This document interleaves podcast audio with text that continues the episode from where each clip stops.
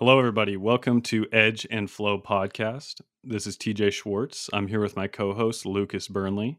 Today, we're we're bringing to you a pretty cool topic, and that is why in the world did we name this podcast Edge and Flow? It's a little bit, I guess, cryptic, you might say, and so we thought it really uh, allowed for a nice conversation about what uh, what that means. So, Lucas, do you remember the moment and the conversation that led to this name? I don't remember the specific moment, but I remember I remember the context of the conversation, which was just us going back and forth with, you know, probably like seeing as this is a, a, a knife centric podcast, at least at the outset, um, some names that kind of fit in. Um, but it was a comment that you had made about one of your working processes, which is this idea of reaching the edge and as I was listening to you talk about that, it kind of put into stark contrast one of the things that I really try to work towards, which is essentially reaching flow state.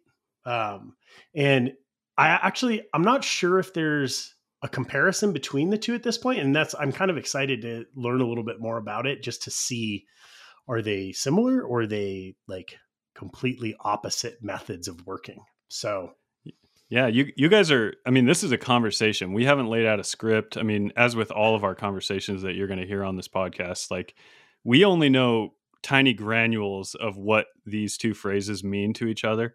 And so we're going to explore them together and uh, take you along for the ride. Yeah, I'm super curious. So, being the edge is the first part of the name, why don't you take it?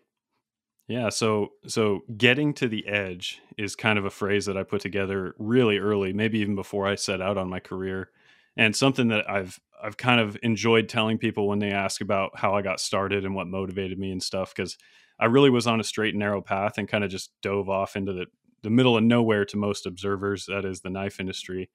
And uh and what what that phrase means get to the edge is that well what I'll do is I'll paint a small metaphor for you. So if you were to take like uh, some some paint an ounce of paint and and drop it onto a piece of white paper you'd get a splat right and it would kind of just radiate out in varying distances all the way around. And the metaphor for me is that that represents the the distances of human knowledge and understanding and creation into the unknown. And so in places like let's say cancer research, it would be one of those longest splats because so many thousands or millions and billions of man hours and dollars have been put into that far reaching aspect of human understanding and another you know one would be like space travel you know like you know billions if not trillions of dollars invested in discovery on this front. And then in between those areas there's areas that just they haven't been attacked with as much manpower or as much money or time as other areas.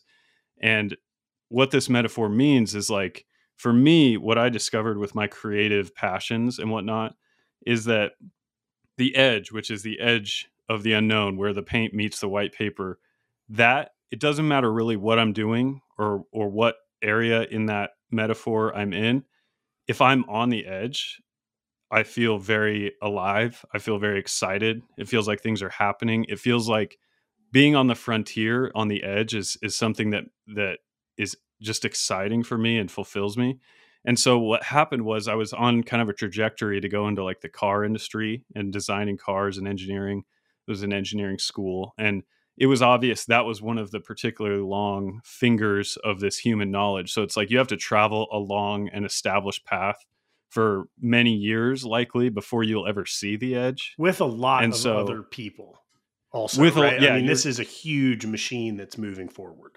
Exactly exactly. And so to be on the edge in some of these like highly developed parts of humanity and and just like our economy it just seemed like it would starve me from that feeling of being on the edge. And the knife industry caught my eye around this time because it felt like looking at the industry like it had the size and and the economic value to like support a lifestyle and like support a family or a household or a business but it also wasn't so enormous and so storied that like you could never find the edge or that you could never spend much time on the edge and it just seemed like almost immediately I was like, well, what if you did this with a knife? In an example would be that no tool take apart knife, the Zenaida, which I, I was designing really early on, one of the first knives I designed. and it it just kind of occurred to me like I feel like I'm already on the edge when I kind of started to explore this. Like I could see the edge, I could sense it, I could feel towards it, and it immediately made me want to abandon the car industry thing. Even though cars are a huge passion for me, like getting to the edge became the focus. And the first time I really saw it in the real world, I had to be there. And so I've, I've, got I've got two questions for you surrounding okay. this. Okay. So ultimately was was the Zenaida a like your was that was that driven by wanting to reach the edge or was it after you had designed that you kind of realized where that knife lay um it actually it was an attempt to get to the edge okay so you saw outset. you were trying to do something that had not yeah. been done you exactly. were looking for yeah you were looking for the way past the industry um, yeah second part of the question is at this point now is that still your primary focus? Like do you when you work do you think about how you can reach like the edge? And does that transfer also into like processes or is it purely design driven? So that that brings up a question that i haven't really pondered too much but i guess my answer to that would be i spend some time trying to design beyond the edge you know uh, thoughtfully thoughtful innovation is important to me, not just like being new because it's new. I mean, some valleys in that big splat of paint are valleys for a reason, right? Sure. like cars with square wheels, like no, we don't need them. Like right. you don't have to spend time. Uh, but and so I, I don't always convict myself to just be on the edge designing at all times. But in another sense, in the scene of the knife industry, you can also be on the edge in the sphere of business model and processes. It's endless. So I mean, really, yeah, it's 3D. It's not. Yeah. It's not 2D. And so for me, uh, using my shop in a way that feels new and different relative to the industry around me, and and just creating a business that's unique also has that same sensation of being on the edge. And so it's not just like a patentable product idea. It's also like execution can be on the edge. It's an well. overall it's an overall kind of yeah methodology yeah. for your work writ large. Exactly. Well yeah, i mean you know so. even just thinking about like your website like you brought out the overland and within like a really short amount of time you had had like a configurator built in to where people could like swap out handle colors and finishes and hardware. That's not super common. Right. You know even that like minor thing is a push definitely shows kind of your thought process. Right. Yeah. Yeah. I would say that plays right into it, mm-hmm. and and just the the general concept of bringing manufacturing uh, principles and processes into a small shop, like into a one man shop, and like really committing to that is kind of a, a combination that I that I've kind of tried to strive for. And I'll say, like, I'm not claiming that this is like hundred percent new. That I'm like you know this this leader in business and this like uh, that I have the most yeah, innovative idea. Understood. It, it, I guess I would just say that the sensation of at least looking for the edge, you know, that right. well, and that can be things. relative. I mean, that can be specific to you. Right. You, I guess, for me, when I hear like that that concept, it it does lend itself towards like a leader leader leadership position slash like being first being the best which i can honestly say i have never wanted to be like my goal has never been to be first place. Right. I think mm-hmm. they're two very different thought processes and i have a reason for that. Yeah, yeah Do, for you does that does that tie in? Like is your goal to be ultimately be the best in a given area? Um I don't know if best is the right word. I, I it's think hard, right? One one way I've described it though to people is like if if the pursuit, like this like thirsty pursuit for like finding the edge, quote unquote, is if it seems like the getting to the edge is the goal and that I'm like unsatisfied by not being there yet or not spending enough time there, I guess what I would redirect that towards is like the satisfaction comes from looking for the edge, from like getting there.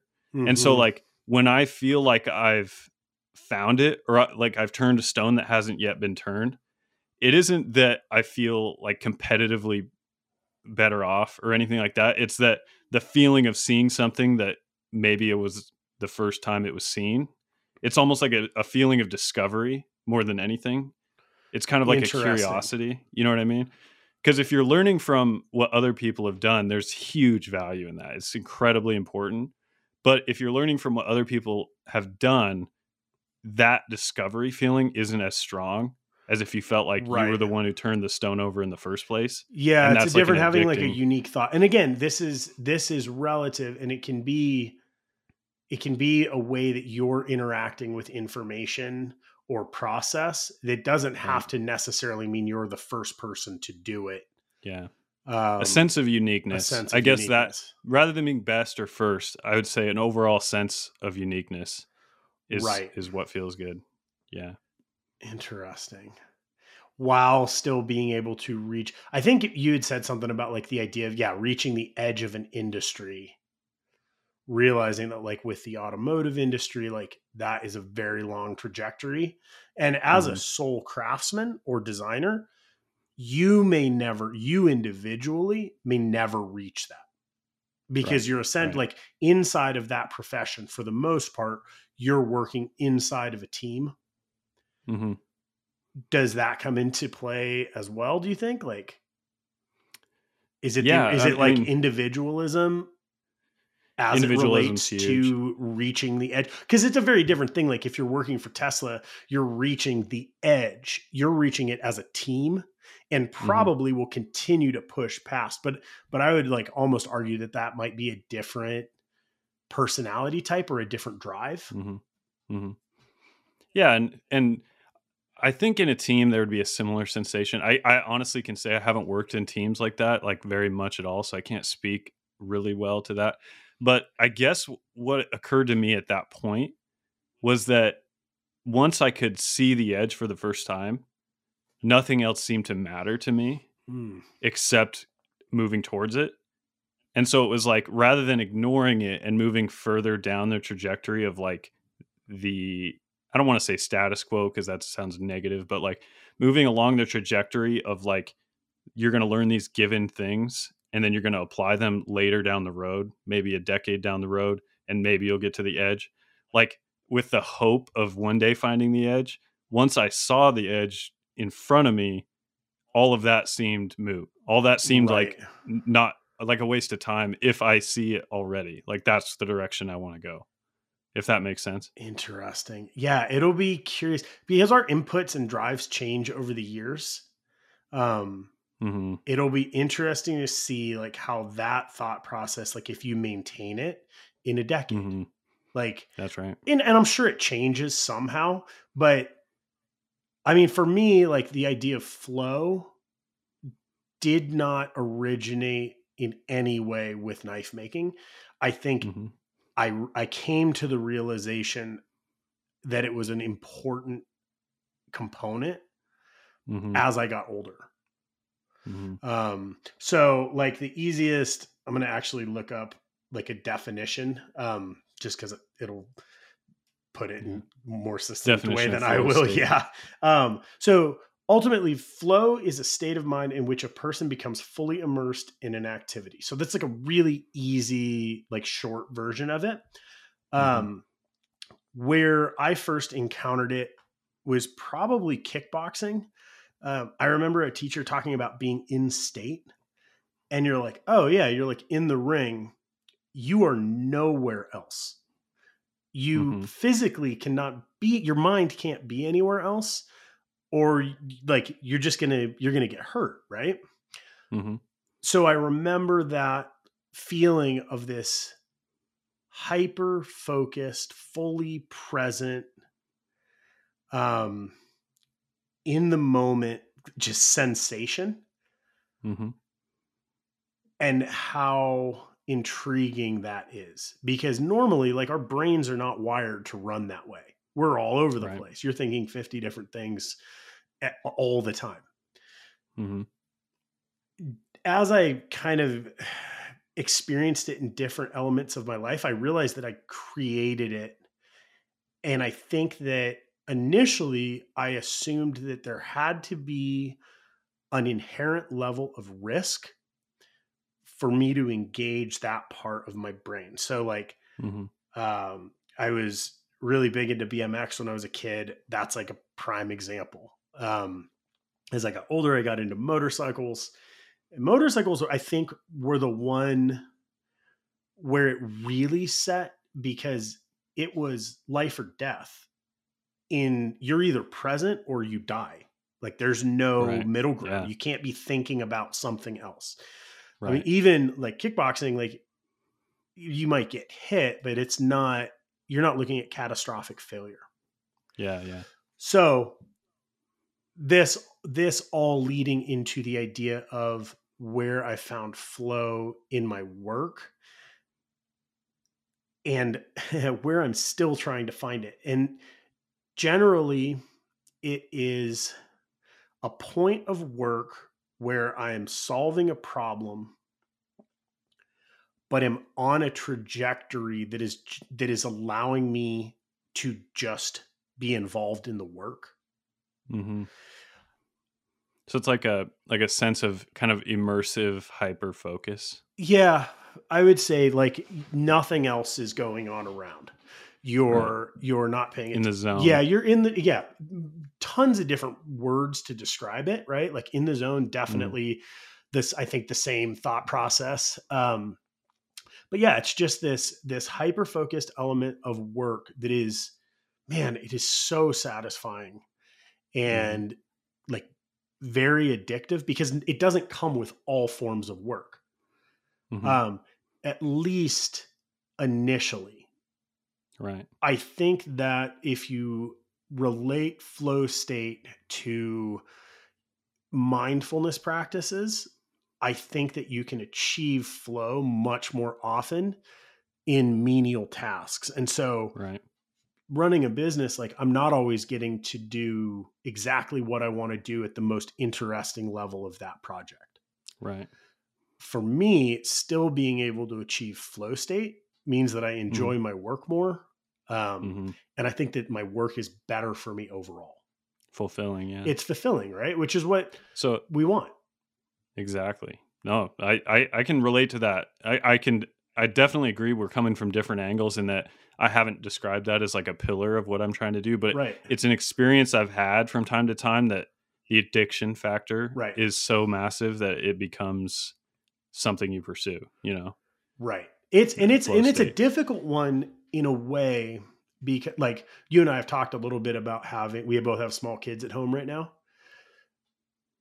Working, you know, in my 20s, no children, unmarried, I could allow myself to reach that type of workflow consistently over long stretches of time. Like if I want to work 16 hours a day, like it didn't matter. Mm. The exercise at this point is essentially how can I honor that process and engage that type of like again flow, right? While having my time broken up by n- not only obligations but things that I that I also want to value right like spending mm-hmm. time with my yeah. kids yeah um but the two things they don't like they don't necessarily parallel so it's de- it's definitely right. a, a, learning process at this point oh 100% so a, a phrase i've heard that i'm wondering if it overlaps or if it's like a synonym to what you're saying tell me if this sounds like it so I've heard someone uh, describe the zone of proximal development. Have you heard that before? The zone of proximal development. Yeah, I have. I know. Way, I kind of know the overarching concept of it. Yeah, I guess I've. I guess I've heard it defined of like that zone you're describing, or maybe you're describing, is like when you're in a state where you you've gone past your abilities enough to feel like you're learning. Right but not so far that you're losing control. Right. And so it's like that your abilities plus 10%. Right. That's what you're attempting to do. And that's like the zone of proximal development and where your brain like becomes hyper focused. Maybe it's not the same exact thing. Um, different that yeah i think you? it's different because that is that would it's almost like if you're a race car driver or something like you have you have a a speed range that you can safely operate in Mhm. based on your skill that is going to be exponentially greater than an average driver right Mhm. so you at 90 is like a normal driver at 50 maybe just like you know roughly something Right. like that Yeah. i think the idea of the the what is what is the term again? The proximal Uh, the zone of proximal development. zone of proximal development. I think i think it is relating towards like pushing the skill set past. Hmm um which yeah i think i think is re- it's related but i think it's that's more of an awareness of like your own personal limits as you progress past them Right. right Yeah, and I I can see now as you're describing it like a difference in that you, the flow state you're describing doesn't necessarily entail being beyond your skill set or exactly necessarily yeah expanding that. Yeah, that I, I could see an overlap, but they're definitely different. well i think where i came at it originally like this level of inherent risk i thought it was the risk that was creating the focus and the flow Mhm. which I, I think it's like a mechanical switch. When that exists, you have to be present. hmm For me, the really interesting component of it is being able to create it in situations that are not inherently, you know, dangerous. Yeah, yeah, yeah. It's a different it's a different thing and I and see. I mean, as as we get older and like our our activities and kind of priorities change, like my goal at this point is to not put myself in some type of you know dangerous situation routinely. yeah, precariousness. Yeah, as a matter exactly. of habit. and if it is, I mean, most of these things are calculated risk anyway. Mhm. But yeah, I don't know. I just as you were just uh, like kind of describing that process, I realized it's like it was so not maybe not alien, but it but I can honestly say it was ne- it like never presented itself to me as like an option. Well, and to me, it almost feels like getting to the edge is a conscious decision and a conscious process, and flow state is a more subconscious operation. Does that seem possible? Like maybe Yeah, consciousness can it does, can and it might also trigger flow state. Right. I think, yeah, I think I wouldn't necessarily say subconscious. I think that it is something that we can create. We can make it, we Mm-hmm. can make the decision to strive for it Uh huh. if there, if you find value in it.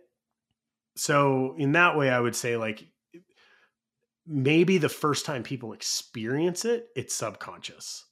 hmm Um, You know, you know how I know I'm in when I'm in flow state when I forget to eat. prime example.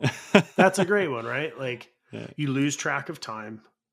Mhm. you are not paying attention to hunger um temperature discomfort there's like a whole range of things that can they basically disappear It almost becomes like a meditative state. Not that I That- know much about meditating, yeah but, but it that, feels like that. i think that in i think that is very very close to the mark so if we look Mhm. at we spend x amount of time working if you can spend the majority of that time or a portion of that time fully present fully engaged to me that's invaluable it is Do you have meditation to- Do you have tools or can you can you walk through like a process of initiating this? I'm Or really, least- I'm really still, I'm really still figuring out how to kind of engage it. Um, I guess for me, most of it comes back to mindfulness. So I'm 20 years into my craft, right? There's a lot of Mhm. tasks that I can do while listening to an audiobook kind of halfway present and like legitimate muscle memory is able to do 90% of like the work. Mm-hmm. If I can stay present in that work, um, and that usually, I mean, it is a, it's a meditative process, right? It's Mm-hmm. it's essentially watching your breathing, watching the work that you're doing, feeling maybe I'm grinding blades, like maybe it's just like noticing the sensations in my hands, noticing like the the sound or the harmonics of the grinder. Um, and just as I start to kind of get distracted and like think about like what we're doing for dinner, like bringing myself back into that moment. Mm-hmm. Um, I think that is, I think from an exercise standpoint, that really helps. Mm-hmm. But it, but at this Kinda point, catch- yeah, Catching the wandering mind's eye a yeah, little bit, like exactly. corralling And it. like, no, no, Yeah. like I'm here right now. And I think, hmm I think part of it too is the desire to want to be fulfilled by my work. Um, and realizing that not all of the work that I do is inherently fulfilling from like a growth or development standpoint. Like nobody Mhm. tells you that, right? Like, hmm okay, we make things with our hands, we love the products that we make. But there is a point where you've done something so many times that at least for me, like some of that luster kind of fades. hmm So, let let me explain like a little thing that I stumbled into and see how this fits into your to the picture that you're describing. So, as you mentioned audiobooks. So, I I found that like I do find a flow state when I'm problem solving, like you just mentioned, and problem solving may be like one of the strongest factors for me to enter that. And it's it's when it becomes you know addictive and everything fades away. Time er- is erased by all accounts in my mind. Uh, but I've found that like if I go into a project, like for example, I was stoning blades and I got way behind on it because I was doing other things, and my machine mills the bevels and then I stone them. And if I stone them relatively at the rate that the machine is going and then mix it in with other work, like then it doesn't seem like a big project. But this time I didn't stone any of them until they were all machined. And so I had to sit down, you know, like pull my big boy pants up and like just stone them all. Like I just had to sit. And I knew it was going to be basically two solid days of stoning. And I was like, I what I what I kind of discovered, and I've kind of fallen towards this recently, is that I do have this uh, need to almost to be learning, to expanding like my knowledge or to be exploring. And if I don't feel like that's happening in my work, if I put like I listen to like lecture series about various things, like I'm into war history, so like I listened to a lecture about the Civil War that was 20 hours long, and I did that while I was stoning, and it felt like in a way I was simulating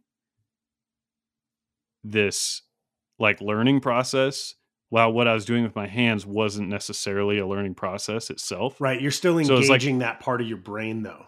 Yeah. Right. So I, and that is was able to make time disappear Right. by the learning process taking place listening and then it made it feel like these 2 days of stoning were like was nothing. It like the day would end on the second day and I was actually kind of bummed because I was like now I got to you know There's turn- there's also satisfaction in repetitive process. Like I always talk about the bandsaw as being Mm. one of those. Um, for the inefficiency of of like you know compared to like water jet or like laser cutting blanks, there is something that is incredibly satisfying and like almost peaceful about bandsawing blanks. Mhm. I think part of that is because the the speed and the repetition at the way like the that it progresses at like you are cutting at a consistent speed it takes the same amount of time like if you're cutting 10 blade blanks it each one is going to take approximately the same time and it is not a task that is difficult from like a cognitive standpoint but you still have to be present because it's a bandsaw Mhm. and that Mhm. i mean that's the i guess the beauty of a lot of our work is that regardless of what you're doing, maybe maybe there is some inherent level of risk. Like you, if you're in the shop, you have to be present. hmm Even if it's just like, oh, you've been hunching over a workbench with like bad posture for four hours. Like you're better off if you pay attention to that and like adjust your body. You know? hmm Yeah. Yeah. So would you describe like if you're using external inputs Mhm. like that, like it's almost like a simulation of flow state in order to like bridge you through stuff, would you say that's like a pure form of the flow state you're describing or is it a less than perfect in your in your experience? Uh, you mean so if I'm trying to engage it? Yeah, I would say that I would say it's more difficult because Mhm. I'm I think that we can all increase the amount of time that we are in flow state. But I think if you are at least at this point where I'm at with it, like for me to engage it is different than to just truly experience it. hmm um yeah man it is really it's so enticing like design work like sketching is another one like where after a little while like your the ideas are kind of flowing and like your hands are warmed up and you're just there and like everything is as it should be hmm you know, I think Oh, I yeah. spend I spend a decent amount of my time thinking about progress or what I'm going to do next or like where I want to be or like what I want to be doing. hmm And that's impractical. like it's just purely Right. impractical. Like Right. if you're doing something like the best place to want to be is there doing that exact thing. right. Um, Well, hearing what you're describing, like it makes me want to try to gain that sense, that feeling that I get while listening to an audiobook while doing the work.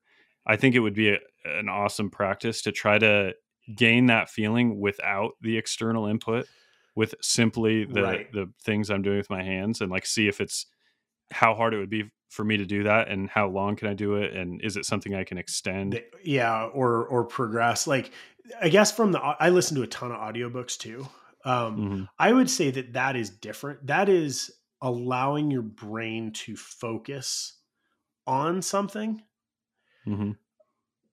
that makes what you're doing less monotonous Yeah, um it's a it's a different thing right yeah, but it yeah, it it serve maybe it serves the same purpose which is yeah. it allows It's like a you simulated version. yeah it allows you to stay Yeah. present but i mean like flow the term itself is descriptive like what do you think of with flow i mean it would be like water or Right. air Yeah, that idea of being swept into a stream or into motion is very different than getting information yeah. from audio Yeah.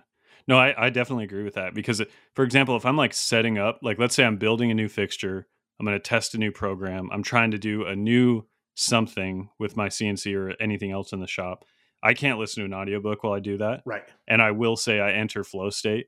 And so I, I do, I think that's probably the purest form of it is when you are problem solving on the tasks that are in front of you. And I, I think, uh, yeah, I keep coming back to the thought that like when when I'm having external input to like occupy my brain, maybe it's not the pure form that is that is like a goal in a lot of ways. right well and, and i guess it depends on what the goal is Yeah. Right. right because it's i think in certain ways it it is serving a similar it's serving a similar purpose hmm um I think the the first time I ever did that, and it wasn't an audiobook, but I was I had a job in high school where we would I worked for it was a contractor with the Forest Service, and there was a place that had been logged in the seventies. They clear cut it, everything grew back at the same height, and if people that know forestry know that's bad, that all the trees are the same height, so it had to be thinned, and all the trees are like less than six inch, six inches in diameter. And I wasn't old enough to run a chainsaw, so I had to stack the little trees Right. in burn piles for a whole summer.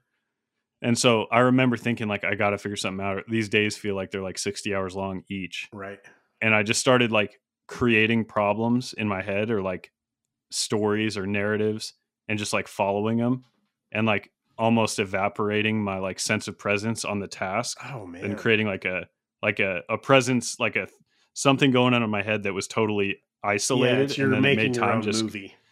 it's like a yeah like a simulation again and that's something i keep finding myself doing that seems to for me it feels more common that i do that which may be a difference between you and i Yeah, you and I, I think in general, we're learning like we have we have different ways that we approach our work, right and that is, I, I maybe maybe I take it for granted, or like I I assume that other industries are are different, but it Hmm. with knives, like you look at it and you're like, we're making knives. mm-hmm. Our drives are the same, but like that couldn't be further from the truth, right you know?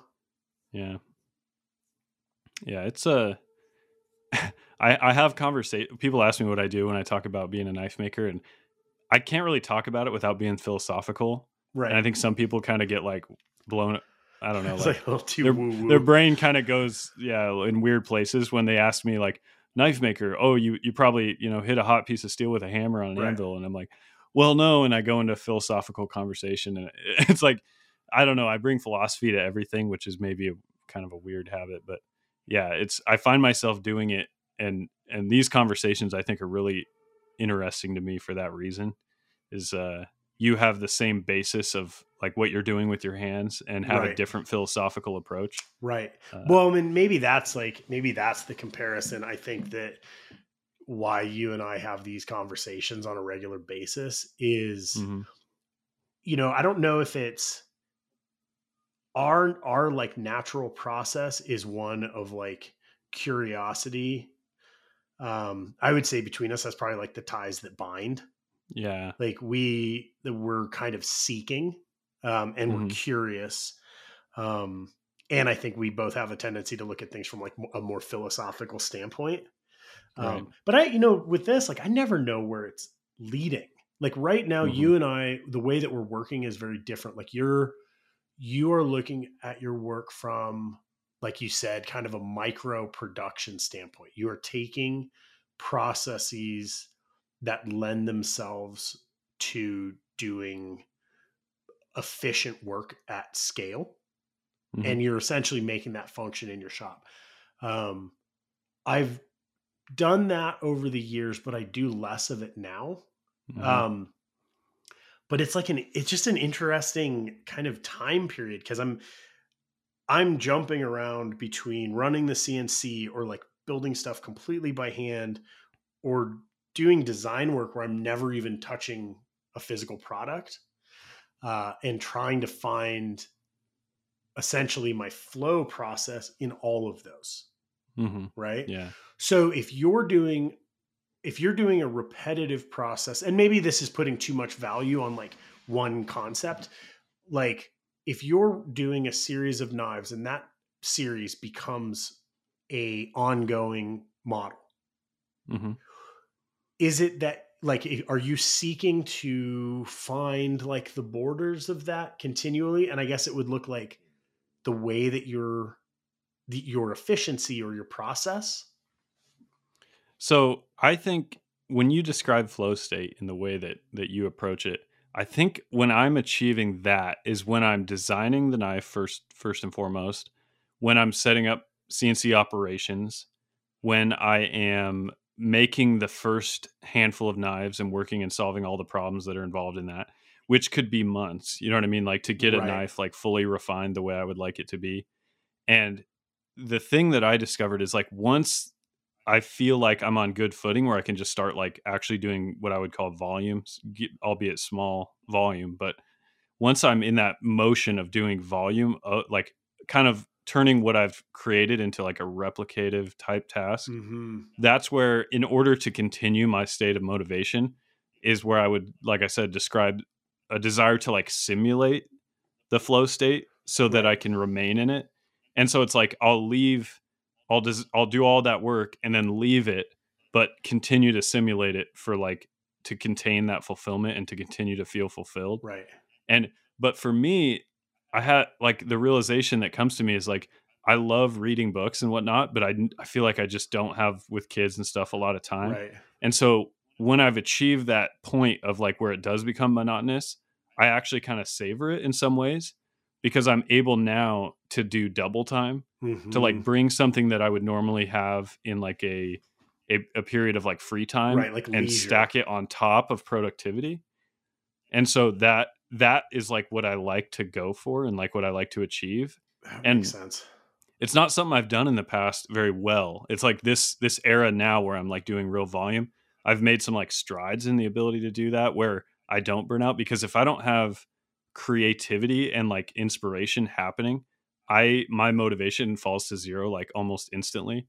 And it's been like a trait that's been like toxic to some of my like thing projects in the past Sure. of like as soon as it became monotonous, I couldn't keep doing it. Like it just be it would just kill it. Yeah. But well, and there's like simulative. there's in any profession there's like the people that find the thing they like to do and they will do that for their entire career i've Mhm. always been super intrigued by it as it relates to knife making because I don't i don't understand it right Mhm. like Yeah. i and i would like to have more of the ability to work in that kind of way um Mhm. you know it's interesting i think looking what did you say earlier um okay so the idea that as as blades were coming out of the cnc and you were stoning them that's like a super organic process right? That's like one human scalable like this process happens the next process and it and it's happening in kind of real time.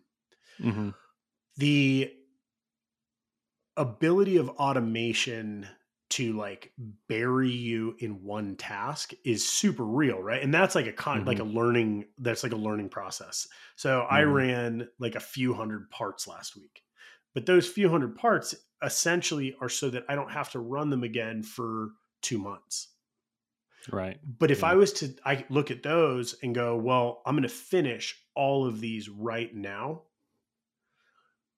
I mean, I'm instantly burying myself in super monotonous task work. Yeah. And Yeah. not not in a healthy way either. Like it's Mhm. I think a lot of what we do as small shops is balancing orders and operations. Like Yeah. if you sit down and you have, you know, if you're hand grinding blades and you're like 300 blades there, like absolutely there's people who do that. Mhm. But the trajectory becomes so long before you're reaching like finished product that I think that's like a time killer for a lot of people. So I think that's why you see like, you know, people that are doing custom knives, like they're working in like six knives, 12 knives, Yeah. 20 knives, but these kind of like these numbers that are kind of human scale where you can see, like I'm working on a little batch of 12 knives right now. Each Mhm. step of those takes a significant amount of time, Mhm. right? Yeah. if it was five times that amount, like it just it just outstripped my ability Right. and my timeline to work. right. And and I think we're absolutely encircling like maybe an additional difference between us because I have this little voice in my head that is that if I'm doing something and there's a voice telling me that it is not efficient, like like hey TJ, you're not doing this the efficient way, then it's frust it becomes a frustrating factor Right. for me. And so for me, when I go up to more numbers at a time, then I'm able one of the things that I've looked for is like how do I kill compound movements? That's like how I've approached it. So like a compound movement would be like you sharpen the blade, then you strop the blade, set it down, pick up another knife, sharpen it, strop it. That's a compound movement because it would be more efficient to sharpen them all and then strop them all. Right. And that's a simple one. right. And so I like try to isolate everything to where nothing is compound. Everything is like a, a single task, which is to me is very different than what most people do. yeah, you're way more but- efficient in your process Well, than I am. But I could not do it without this idea of simulating flow state at the same time. Because Mm-hmm. what I've also discovered is if I'm doing a compound movement, even if it's simple, it kills the ability for me to double task or to like also consume other content like a book because if it's a compound movement, then there's an error that's accessible. Like I can accidentally forget to strop one or strop the the same side twice or not you know what i mean like right, there's right. It, it, like the less conscious it is then the easier it is for me to multitask if that Right. makes sense Yeah, it's gross motor. And if you're only Yeah. doing one task at a time versus okay, I'm to I'm going to you know, grind the I'm going to sharpen, then I'm going to strop, then I'm going to take this knife over and put it in this box or or clean it and then walk back over. You're also increasing the amount of steps where you can be distracted by something else. Hmm um so yeah i think that like i think that also plays. There's there's also work types that are just more efficient to batch. Like so i have done what i consider like batch and queue so Mhm. i will batch cnc work until i have like a number like five knives ready to go Mhm. then i start to like i'll work on those knives for a while together and then towards the end i might just be working on one knife like there's a point of finished work where with my working methods it doesn't make sense to be doing a whole bunch at a time Mhm.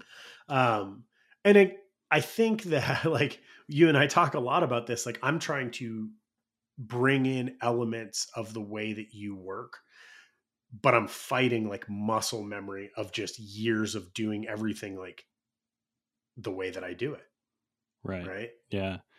Yeah, and and my so the shop that I grew up in around my dad, he makes saddles and he he would be the polar opposite cuz he he takes a saddle tree which is like the wood part of the saddle, puts it on the stand and he doesn't start another saddle until that saddle's shipped. So it's like there is everything That's- is compound. Um Yeah. and so I I had a conversation with him like a week ago and I said like I I told him to get the same Bluetooth headphones that I had noise canceling and I was like, "Oh, how many audio audiobooks do you listen to every week?" You know, just because he's a reader, fanatic reader, and he he told me he's like, "I can't do it very much. Like, he, I can't. It's too compound for what he's doing." Because he's uh, solving problems. that's yeah, with audiobooks for me that's where the line is drawn. So i can't i can't do cad because i can't i can either focus on what i'm doing or what i'm listening to. Actually i've got a question around that for you. I can't do anything involving numbers. So like i can't if i'm like setting up the cnc machine and like doing offsets or something i can't have audio on in the background. Those i can listen to music mhm, and i usually li- like when i do design work i listen to like kind of a the ideal is like a droning kind of electronic. Like i want something that Mhm. is rhythmic and actually repetitive because it allows me to stay kind of in process longer. Mhm, yeah, you are so cad fluent. Can you do cad and listen to an audiobook? No. you still can't even No. though it's If- so native language to you. If I'll say this because in CAD, I'm I don't do very much designing prior to CAD. right CAD is the design. Like I don't really sketch that much on the knife before I put it in CAD. So in the CAD world, I am designing, and the and the CAD is only the medium right for doing so. If like I've done like uh, freelance CAD work for like other people where they give me like a blueprint and they're just like, hey, my client wants to, you know, just needs this as a solid model. I can absolutely listen to an audiobook and model and it's something existing. Right, because you're So it's- sculpting. that's the that's Yeah. the so yeah, I can grind blades, I can shape handles, I can do complex tasks. So that is the comparison. If you're actually solving the problem of a new design, you can't. If you Mhm. are just sculpting essentially, you can. Or whereas I would not be able to do that because my brain is still so inefficient with CAD that I'm having to essentially solve each little problem of the way that I'm constructing Right. something. Yeah. Yeah, yeah. And uh yeah, that it's it, it's like I have a certain amount of bandwidth and I used to hate when I was doing something that required low bandwidth. hmm Used to be unbearable, like unbelievably difficult. But the multitasking thing has made me want to find make me break complex tasks into the most low bandwidth operation it can be to allow for simulated flow state Right. which i guess simulated flow state. I guess that's something I never thought about, but now I'm starting to think like, wow, that's that kind of describes me. Like that kind of is what I've been doing, which I never really thought about. It almost makes sense because you're looking at it from an like almost from an efficiency standpoint, and I feel like maybe yeah. I'm looking at it from a more like emotional yeah. standpoint. Um, yeah. So yeah, you're creating the same process. So just going on to audio, I do feel like this is like a little hidden uh, trick of our industry, which is a lot of us listen to a huge amount of audiobooks. Yeah. Right. Yeah. Do you what are your what are your kind of go-to genres? So I'll listen to lots of podcasts that involve everything, politics or sure. whatever. You know, just general like current times content from podcast such situation. But from an audiobook standpoint, uh either history like like uh lectures about history or historically context pieces like books that were written historically okay. like i just re- listened to uh george orwell's 1984 yeah fantastic. and stuff like that where it's not a history book but it's historical right historical fiction. Yeah, yeah. Yeah. Yeah and so just anything you know like i'm, I'm really into history man. I, I, don't know what it is the bug bit me of like war history mainly like world war ii uh, or anything uh like I, I have a love hate relationship with self help type books sure. with like like finding you know there's a million different types of books that are about like self improvement. I have mixed feelings about them. I don't know. I haven't been able to really fall in love with them very much. But what I do like is stuff like Malcolm Gladwell's books mm-hmm. that they're not written in a way that's like this is what you should do and how it will help you. It's more of like this is the data of what you know how humans act in these scenarios or this is how like society creates successful people or whatever right and it's like i'm doing i'm the one doing the thinking and i'm just look re- listening to data yeah that makes i think sense. i like i think i like that more yeah. than being like told to this is this is my thought process like adopt it right yeah here's the method of how you can be more efficient versus yeah. like here are techniques that humans use yeah to, for efficiency and i think yeah. that lends to like your curious nature because you can look at that and like you you pick and choose like mm. what works for you i always looked yeah. at martial arts that way like i was never dogmatic like i did kickboxing i did kali i did sistema and for me like i just looked at it i'm like it's just movement like it's your body mm-hmm my body yeah. moves in a way i want to understand how to move it differently like sistema mm-hmm. and kickboxing are like very very different yeah they all plug into your brain and allow you to kind of figure out processes that work and i think i think a lot of like the more beneficial self-help books are kind of doing that it's like you take what works and you leave the rest mm-hmm. as opposed mm-hmm. to like yeah some very like scripted like do this this and this step and you'll yeah you'll achieve i love i love self-help books but it's that same thing mm-hmm. it's like generally from a curiosity standpoint you know of mm-hmm. and like i don't know maybe i'm just trying to solve my own problems constantly no no I, I think i think the i i get a lot from books like that a lot but the i think the only thing that sours me is oftentimes they have like a foreword that basically is saying throw out everything else. This is the way. Yeah, I hate that. And it's like it's not that the things they're saying aren't valid. It's just like it. I I, I taste arrogance a lot of the times right. when I read those books, and not always. It's not. It's, uh, I hate to make a blanket statement, sure, but like, but it, eh but that that's essentially a comment to marketing in general. Like, yeah. I have a really hard time on like the business side of our business. Like, you'll never see me saying like, this is the ultimate this is the best like i just i prefer like a more kind of like anti-hero i let my customers figure out like what it means mm-hmm. to them yeah, yeah, right like yeah show them show them the data yeah like show them results of. yeah show them show them yeah. the results or like uh, you know people always ask me to like describe designs and like who's this for and like what's it for and i'm like i'm designing this like for me like i'm just making a mm-hmm. knife I don't always have mm like it's there's not a sales pitch behind it.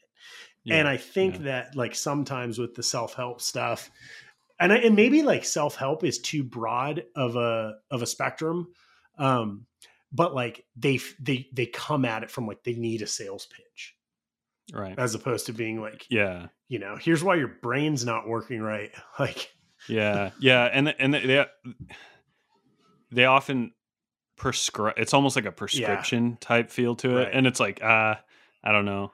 Yeah, it's it's it kind of reminds me of like the infomercials where it goes to black and white and it shows a person like dropping everything, yeah. like they're trying to get Tupperware out and it like falls on their head or something, oh, and I'm like, it, it's like they want to paint a picture that is like really, like the reason you're bankrupt and you're losing your house is this like right. if you do this you'll be a millionaire tomorrow. Yeah. it's like uh, yeah probably not. Uh, i don't know. I'm like, i'm it, as we've been talking like i kind of in the back of my head keep going to this the idea of like what does it look like for me if i try to reach the like reach for the edge the perimeter mm-hmm. Mm-hmm. i'm gonna try to integrate it and like at least experience it because yeah, maybe it's a, maybe it's also a time thing. I don't know. Mm-hmm. Like I'm super intrigued by it. I think that you you experience flow state in your process by default. I don't think that my process incorporates like the edge. Mm-hmm. So just like as a yeah. thought exercise, I want to try it and like see like what comes out. Yeah, th- yeah, totally. And I, I almost view the getting to the edge partly as like it almost borders on the like career motivation and business model side of the conversation. Not not necessarily just like a state of conscious existence, more of like a like to find success. This is one thing that can help enlighten the path. because if because if you're if you're not following necessarily on one of these long paths, you can the areas of discovery occur more frequently, and that's how you define success. If that makes sense. And if I'm if I'm sounding like a self help yeah. self help author, call me out in the comments. My book will be out in six months. Right. I'm gonna I'm actually gonna rewind it a little bit because I realize, man, there's so many different interactions like with what we do from the standpoint of like we're craftsmen but we like i look at it like we have our brand right i guess in certain ways i ha- i have tried to push to the edge of our industry with the way that i run aspects of my business mm-hmm. um that as soon as i had that kind of just little thought, I realized that like I do know what that feels like. Mm-hmm. But it but it's it doesn't come into the area where like the obvious side of work is, which is like, oh, knife maker, knife designer. Mm-hmm. It is funny, like a, a weird one that popped up recently was um, one of my designs with CRKT made it into Huckberry. Mm-hmm. That feels like it's like this it was it happened around a conversation there was a goal huckberry is not like a brand that is in our industry mm-hmm. it's related though and so mm-hmm. from a from like a community standpoint it actually is reaching the edge because all of a sudden yeah like you know friends cousins are like hey don't do you know that guy lucas and you're like you have zero interest in knives like you're reaching the edge of yeah. like this border as an onlooker from what you're doing, like I think you've been a industry leader in getting to the edge from a marketing and brand presence right. standpoint, which is like we said earlier, it's another level that's different than necessarily like the the knife design like inventing some patentable something or other. Right. Like it's it's it's a getting to the edge of what the brand looks like from from the outside. You know what i mean? Like a uniqueness to it. That's and i guess interesting. I guess i would re- regress real quick like the get to the edge framing. I think when i say that like i think the people that i would most like to uh, to to share that with is like there's you know young people and myself included is like there's this point in your life where like your compass is spinning like the direction that you want to go seems like it changes on a daily basis like you know people just coming out of high school or whatever like just haven't found like they're super motivated, hardworking, but which direction? Yeah, almost like go? too many options or not enough options. It, yeah. Like either one can create that spin. Yeah, and I think I think that there's this kind of sense that it's like just follow. If your compass is spinning, there's like society would tell you follow one of these long fingers of human knowledge and just keep following it. Mm-hmm. And like that'll be the, how you guide your compass. And I guess how I would describe it is like don't spin don't point your compass like artificially towards where people have already gone because it's spinning and you don't know where to point it like rather aim where there's where there's a gap right. Where does the, that make it's sense? the, it's the less traveled path. Exactly exactly. And and there's a lot of ways to to describe that but i think once you've arrived at a place where you feel like you're on the edge like then your compass starts to become secure in the right direction and you have motivation and drive. And so the conversation for me about getting to the edge, like it doesn't apply to my day to day or even like month to month or year to year. Understood. But for me to find what to do with myself at that young, like formative age, getting to the edge was like how I straightened my compass out in that like young age of like just spinning my head around. Right. You know, and and if I hadn't done that, if I hadn't, you know, thought about getting to the edge, I would have stayed in a direction that just like society was kind of establishing for me of like engineering school get your engineering you know degree get your engineering first job and then you know like it's like society wants to point you that direction because it's like a known quantity but right the oh, edge is just we are now you're really bordering on like self-help which right right you know right. that's the fun thing about these conversations like a lot of times i think we're putting we're putting these terms in place to kind of help us make sense of our own drive and goals. Mm-hmm. Um, yeah, man, it is. I guess, I guess that makes a lot, makes a difference because I mean, if you look at just the knife industry in general, it is it's a non-traditional career path. Mm-hmm. But like it's a fully viable one. How mm-hmm. many other parallels to the knife industry are there where it's like it's not 180 degrees from like the path traveled, it's like 10 degrees off from that. Where like this is mm-hmm. the trajectory you're on, these are the skills you have, this is what maybe what you're going into school for. What is the unique opportunity that is just like one side street up. Yeah, totally.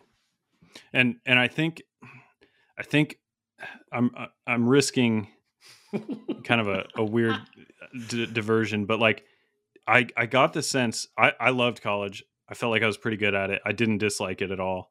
But it seems like academia is really good at creating blind spots on people for those valleys where they could possibly go find success.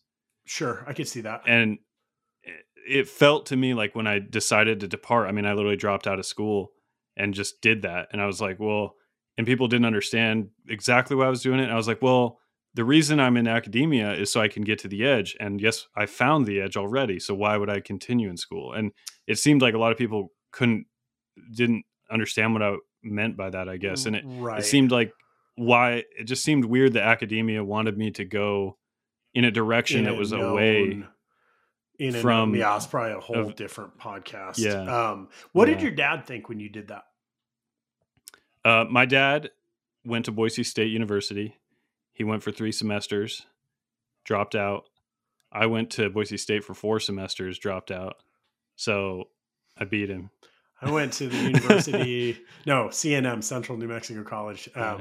for one semester. Man. so I, so get this, my dad he he went off and and did his own thing, and well, he, he actually became like a river guide, uh, hunting guide, like kind of spent uh-huh. kind of like a vagrant couple years, and then he decided to be a saddle maker. He was in like a hunting camp, and he's like, I'm gonna be a saddle maker, and he just looks up where do I go to become a saddle maker? And Spokane Community College had a two year saddle making degree. Oh, so wow. he went to Spokane Community College and spent two years making saddles, and boom, he was a saddle maker. Man, vocational schools are so cool. We've talked Mhm. about this. Like I went through welding school. It was it just opened a doorway for me for understanding. Like I left with a skill set. I only Mhm. worked in the welding industry for a year or two. Um but around that time I remember looking at a few different schools. Like I looked at a school for bicycle mechanics. I looked at gunsmithing school, which was up in like Trinidad, Colorado. Like there was just some like some parallels. And I ended up, you know, knife making, which I didn't go to school for, but kind of, I guess, a lot of the thought process or like goals were still in that, I don't know, kind of work kind of Yeah. working with my hands, but like it would be it would be a disservice to like my business over the last 20 years to like tie it all into working with my hands because Yeah. it hasn't been like Mhm. it's just been Yeah. a constant experiment in making and branding and marketing and like networking and building community like there's so many little pieces i think i think if Mhm. like for my boys if i can have any input on them as far as like trajectory it would be like that it would be like give yourself the ability to do a career where it can change with you as you Mhm. kind of progress through your flexibility. life yeah Yeah. Yeah. No, I agree with that. 100%. different things at different times So as as we talked about earlier, like you can probably hear it in our voices. We're both kind of like racking our brains over these concepts like right in front of you. But one of the things I kind of am thinking is like being on the edge or get moving towards the edge while employing flow state principles right to me is like that's sounds pretty That's good goal. yeah. i mean that makes like that makes a decent nine to five Yeah, it's like you got a you got a method and a direction. right oh, You know. method and direction uh, magnitude and a direction yeah that's that's uh yeah that's that's interesting i'm glad i i'm glad i was able to understand and flesh out like because when we first started it the when you described this to me before the zone of proximal development was something i'd heard That's before you talked about flow yeah. state and that's what i was picturing which sounds a lot more like being on the edge because that's kind of what it is Mhm. from a personal standpoint which is why at the end of this i almost wondered if we would arrive pretty close together but now it doesn't seem like that's the case it's Like, just a different it's just a different yeah. process Mhm. you know I, that's one of the things i value about these conversations is i think it just opens you don't know what you don't know Mhm. it, as soon as you have interaction with a thought process or like from a from a handcraft standpoint like a technique or or from cnc as soon as you see something you can start to integrate it and the more parallel kind of information you have the easier that becomes Mhm. right Yeah. like you have to have a starting point so yeah it's just like here we are like i'm 20 years in and i just kind of learned about a concept that had never presented itself to me how cool is that Right. Yeah. Yeah, man. It's uh it's exciting times. This uh this podcast I'm looking forward to a lot Yeah, because same. yeah, talking on the phone when I'm looking at knives that need stoned is like sometimes it like well I mean you and I'd be on the phone an hour hour and a half like just randomly and and now like actually putting like a focus and an attention to it is is of great value. So I hope Yeah, and being I able hope to put it- also put it on a calendar and Yeah. like have it you know because then you're like you're kind of stocking up stuff to talk about in the back i'm Mm. really curious to see if other people like it yeah. so yeah Right. we hope you guys like it Yeah. let us know if, If there's anything you want to if you guys have questions or like we should do like a q&a at some point Yeah. Which yeah, that brings us to uh yeah, that, that conversation we had earlier. We would love to see as many questions as you guys can muster in the comment section. Uh, I think this is a thread we want to kind of continue because we do want to have like an inter- interactive aspect to what we're doing here. we also And just want to have stuff to talk about that's interesting so Exactly. yeah, f- feed us uh feed us some information that that we can uh babble about, you know. yeah i think that's actually yeah. that's a great ask Yeah, totally. Well, everybody, uh, getting to the edge and achieving flow state when mixed together becomes Edge and Flow there podcast. you go So here we are. We hope you guys stick with us. More to come. More to come. Take it easy, guys. Be well. Have a good one.